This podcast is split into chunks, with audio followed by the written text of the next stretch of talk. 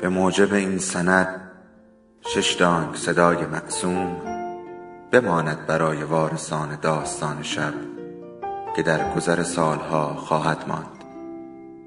ارادتمند داستان شب.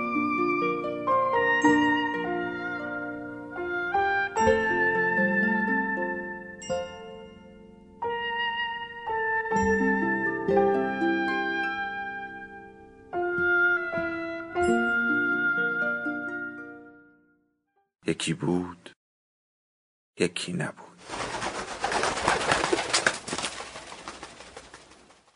سوپی روی نیمکت در خیابان مدیسون نیویورک نشست و با آسمان نگاه کرد.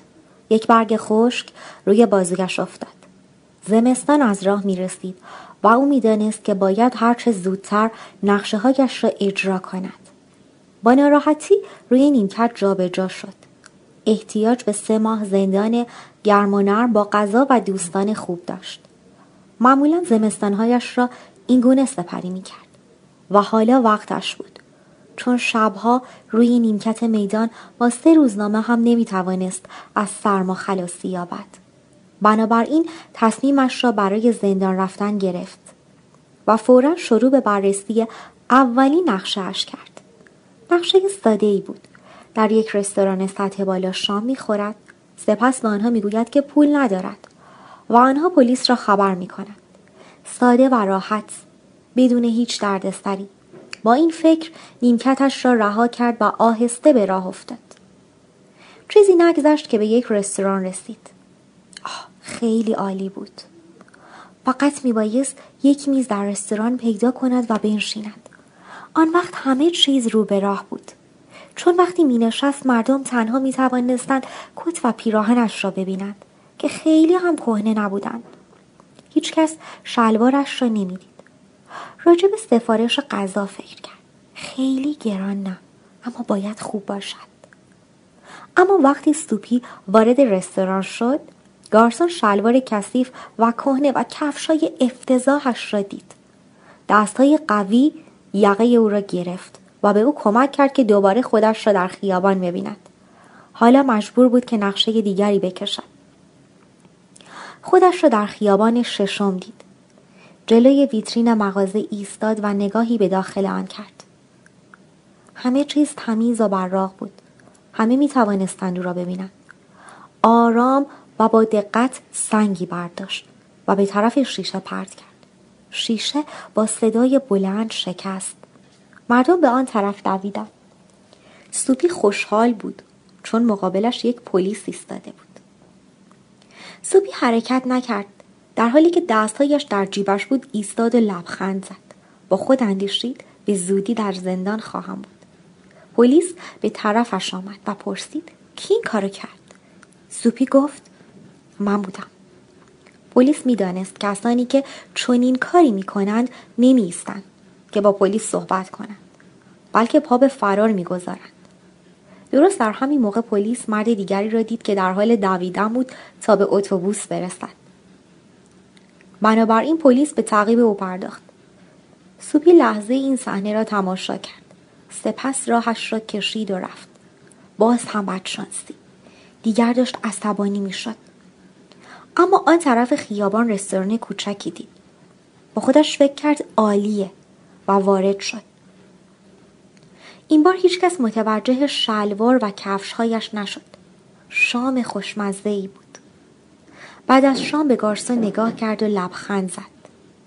گفت می‌دانید من هیچ پولی ندارم. پلیس را خبر کنید. زود باشین چون خیلی خستم. گارسون جواب داد پلیس بی پلیس. هی جو! پیشخدمت دیگری به کمک او شتافت. با هم سوپی را به داخل خیابان سرد پرت کردند. سوپی نقش زمین شد و با سختی از جا برخاست. عصبانی بود. با زندان گرم و نرمش هنوز خیلی فاصله داشت. واقعا ناراحت بود. دوباره به راه افتاد. یک زن زیبای جوان مقابل ویترین مغازه ایستاده بود.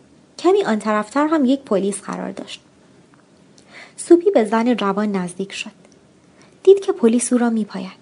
با لبخند از زن دعوت کرد که او را همراهی کند. زن قدری فاصله گرفت و با دقت بیشتری شروع به تماشای ویترین مغازه کرد.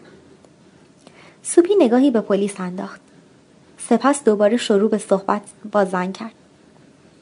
زن می توانست در عرض یک دقیقه پلیس را خبر کند.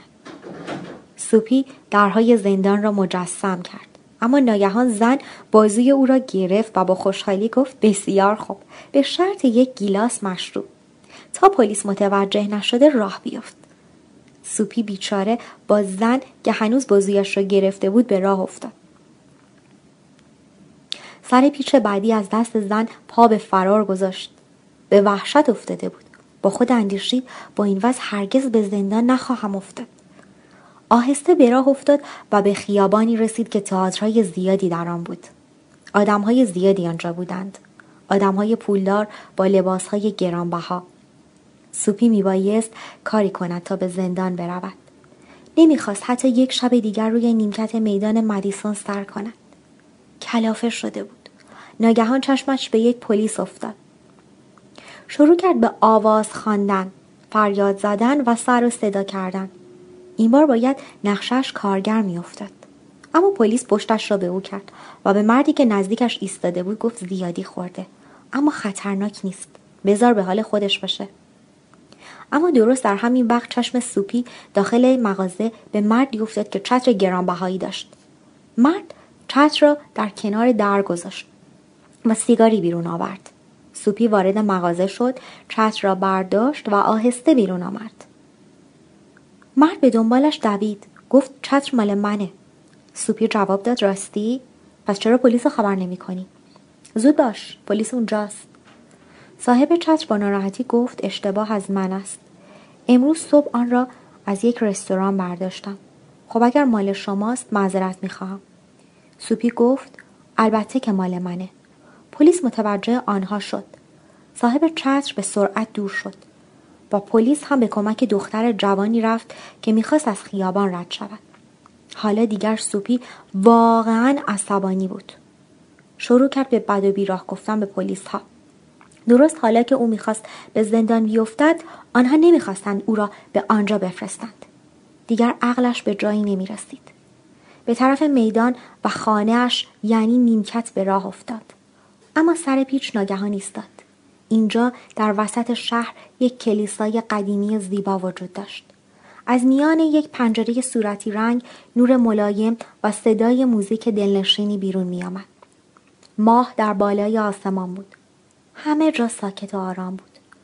برای چند لحظه کلیسای ده به نظرش آمد و سوپی را به یاد روزهای خوش گذشته انداخت. یاد روزهایی که مادر و دوستان و چیزهای قشنگی در زندگی داشت. بعد به یاد زندگی امروزش افتاد. روزهای پوچ، رویاهای برباد رفته. و سپس ناگهان یک چیز شگفتانگیز اتفاق افتاد. سوپی تصمیم گرفت که زندگیش را تغییر دهد و آدم تازه‌ای باشد. با خود گفت فردا به شهر می روم کار پیدا می کنم. دوباره زندگی خوبی پیدا خواهم کرد. آدم مهمی می شوم. همه چیز عوض خواهد شد. باید دستی را روی بازویش احساس کرد. از جا پرید و به سرعت اطرافش را نگرید. پلیسی مقابلش ایستاده بود. پرسید تو اینجا چه می‌کنی؟ سوپی پاسخ داد هیچی. پلیس گفت پس با من بیا. فردای آن روز سوپی فهمید که باید سه ماه زمستان را در زندان بگذراند.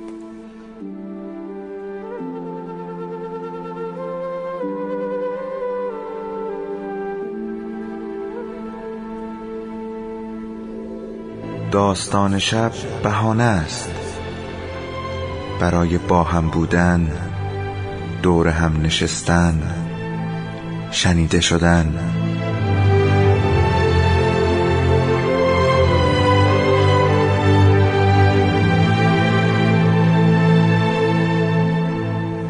صدای افسانه ها رو میشنویم.